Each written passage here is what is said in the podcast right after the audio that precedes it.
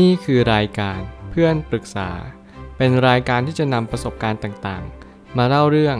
ร้อยเรียงเรื่องราว ให้เกิดประโยชน์แก่ผู้ฟังครับ สวัสดีครับผมแอดมินเพจเพื่อนปรึกษาครับ วันนี้ผมอยากจะมาชวนคุยเรื่อง ถ้าเราโมแต่คุณคิดหาคำตอบด้วยความคิดของเราเอง เราอาจจะไม่พบเจออะไร ข้อความทวิตจากเรเดลิโอที่เขียนข้อความไว้ว่าคำตอบในสิ่งที่เราต้องการจริง ๆ ไม่ได้มาจากความคิดของเราเอง แต่มันคือสิ่งที่คุณสามารถมองออกไปยังภายนอกได้ เมื่อข้อความสั้นๆ นี้มาย้ำเตือนเราทุกๆ คนว่าทุกครั้งที่เราคิดอะไรออกสักอย่างหนึ่ง จงสอบทานความคิดของตัวเอง กับสิ่งที่มันเป็นจริง ๆ ไม่ว่าอะไรจะเกิดขึ้น หน้าที่เราก็คือสอบทานตัวเอง อยู่เป็นประจำบางครั้งความคิดของเราอาจจะไม่ถูกต้องทั้งหมด แต่นั่นแหละอาจจะเป็นเหตุผลหนึ่งที่ทำให้เราได้มีความคิดที่เปิดกว้างมากยิ่งขึ้น สิ่งสิ่งหนึ่งที่ผมย้ำเตือนตัวเองเสมอว่า ถ้าเกิดสมมติเรามีความคิดหนึ่งขึ้นมา เราอาจจะไม่สามารถจะตอบโจทย์ตัวเองได้ทั้งหมดว่า นี่จะเป็นสิ่งที่ใช่หรือไม่ใช่อย่างไร แต่ผมก็ยังเชื่อมั่นว่า ถ้าเกิดสมมติเราสามารถจะก้าวข้ามผ่านปัญหาไปได้ ไม่ว่าจะเป็นต่อตนเองหรือต่อผู้อื่น นั่นอาจจะเป็นจุดกุญแจที่สำคัญที่ทำให้เราได้เข้าใจตัวเองมากยิ่งขึ้น ความคิดของเราบางครั้งอาจจะถูก แต่ส่วนใหญ่มักจะผิด นั่นแหละคือเป็นสิ่งที่ผมย้ำเตือนตัวเองว่า เราอย่าเพิ่งปักใจเชื่อความคิดตัวเองก่อน แล้วก็มีหลายคนมากที่เขาเชื่อความคิดตัวเองว่าสิ่งที่เขาคิดเนี่ยมันถูกต้องทั้งหมด นั่นจึงเป็นสิ่งที่เราจะต้องเน้นย้ำตัวเองว่า อย่าเพิ่งปักใจเชื่ออย่างเด็ดขาด ค่อยๆคิดค่อยๆพิจารณา แล้วเราจะเข้าใจว่าสิ่งหนึ่งที่เราเรียนรู้ก็คือ เราต้องทำอย่างไรในอนาคตสืบไป ผมไม่ตั้งคำถามขึ้นมาว่า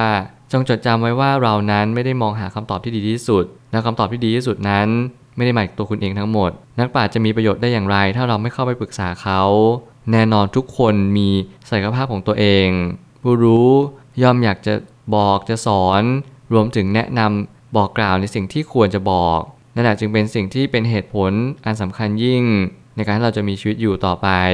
นั่นคือเราต้องสอบทานตัวเองให้ได้มากที่สุดว่า เราต้องการอะไรในชีวิตมากที่สุด นั่นคือสาเหตุที่สำคัญยิ่งที่เราจะต้องตระหนักรู้แล้วก็ตกผลึกต่อไปว่า สิ่งที่เราคิดเราจะไม่ต้องหาผู้รู้เพื่อสอบทานมัน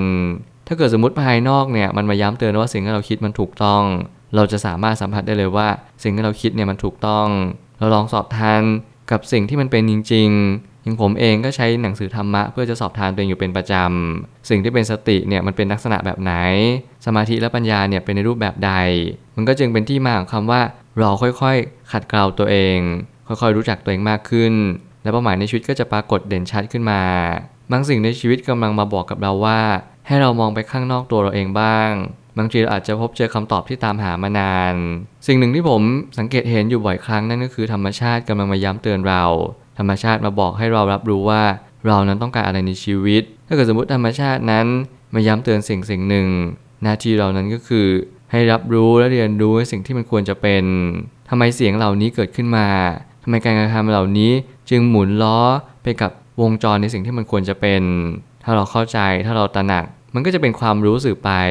หลักการที่เราจะมองเป็นนอกตัวเราเนี่ยนั่นก็คือมองสิ่งนอกกายของเราเพื่อมาสอบกายของเราเอง นี่ยังเป็นการมองที่ดีที่สุด หลายคนมองคนอื่น หลายคนมองสิ่งอื่น เพื่อจะไปเปรียบเทียบกับเขาเหล่านั้นว่าทำไมชีวิตของเราไม่ดีเหมือนเขา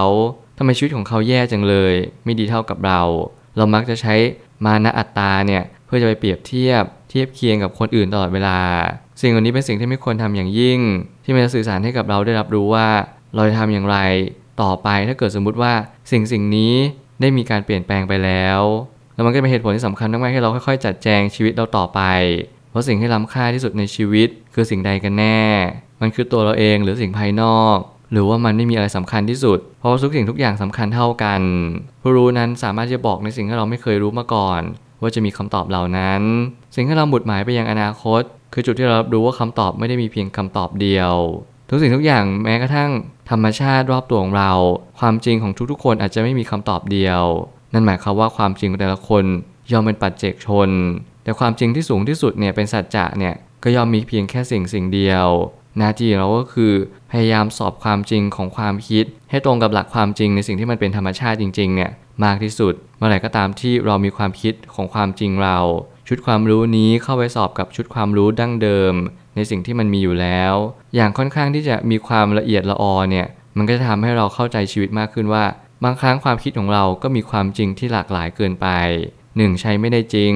2. มีความรู้สึกว่ามันเยอะแยะไปหมด เหมือนประมาณว่าเรามีชุดความรู้ที่ไม่จำเป็นต่อชีวิตของเราเลย มีอยู่ในความคิดของเรามากมายเกินไป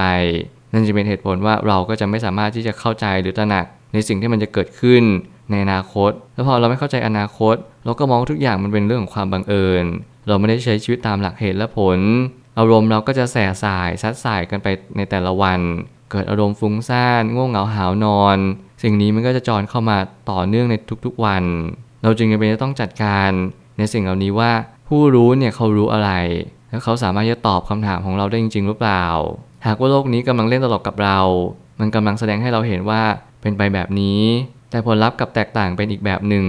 นั่นอาจจะหมายความว่าเรายังไม่พบเจอคำตอบที่ใช่ เมื่อคำตอบที่เปลี่ยนแปลงไปในทุกๆวัน นั่นจึงเป็นเหตุผลว่าเราจำเป็นจะต้องค่อยๆเปลี่ยนแปลงตัวเองในทุกๆวันเช็คเช่นเดียวกัน วันนี้เป็นวันแรกที่เราจะต้องเรียนรู้เรื่องของความจริง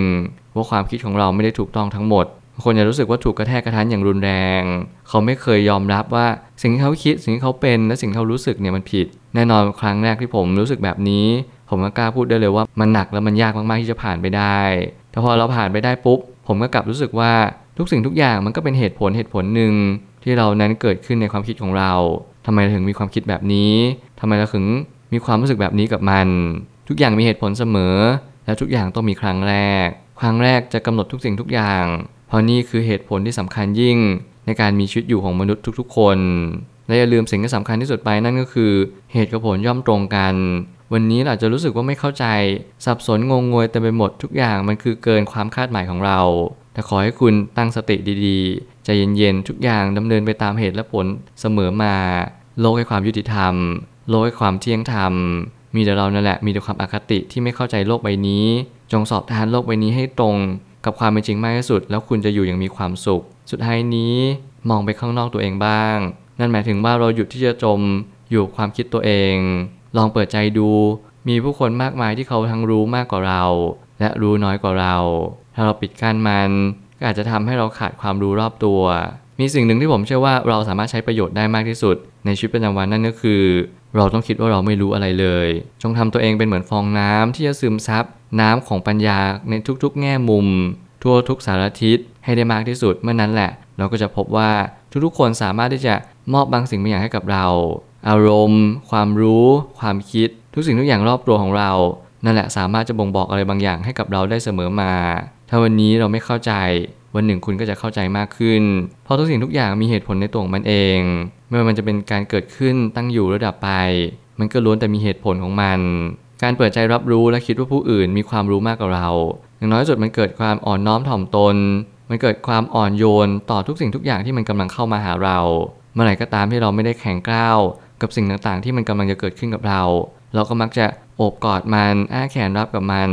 นั่นแหละอาจจะเป็นเหตุผลที่สำคัญในการมีชีวิตอยู่ที่มีความสุขต่อเนื่องไปเรื่อยๆ นั่นก็คือเราไม่มีท่าทีที่จะต่อต้านกับสิ่งที่มันเข้ามา เหตุผลเพียงแค่เล็กน้อยมันอาจจะทำให้ชีวิตของเราเปลี่ยนแปลงไปอย่างสิ้นเชิง เราจึงเรียนรู้ว่าความคิดของเราทั้งหมด ต้องสอบทานกับสิ่งภายนอกเสมอ ธรรมชาติจะเป็นสิ่งที่ มาสอบรับกับความคิดของเราตลอดเวลา จงเรียนรู้กับธรรมชาติ เพราะธรรมชาติไม่เคยหลอกเราและธรรมชาติให้โอกาสเราทุกๆ คนอย่างเท่าเทียมกัน ผมเชื่อว่าทุกปัญหาย่อมมีทางออกเสมอ ขอบคุณครับ รวมถึงคุณสามารถแชร์ประสบการณ์ ผ่านทาง Facebook Twitter และ YouTube และอย่าลืมติด Hashtag เพื่อนปรึกษาหรือ f r ร e n d t a l k ด้วยนะครับ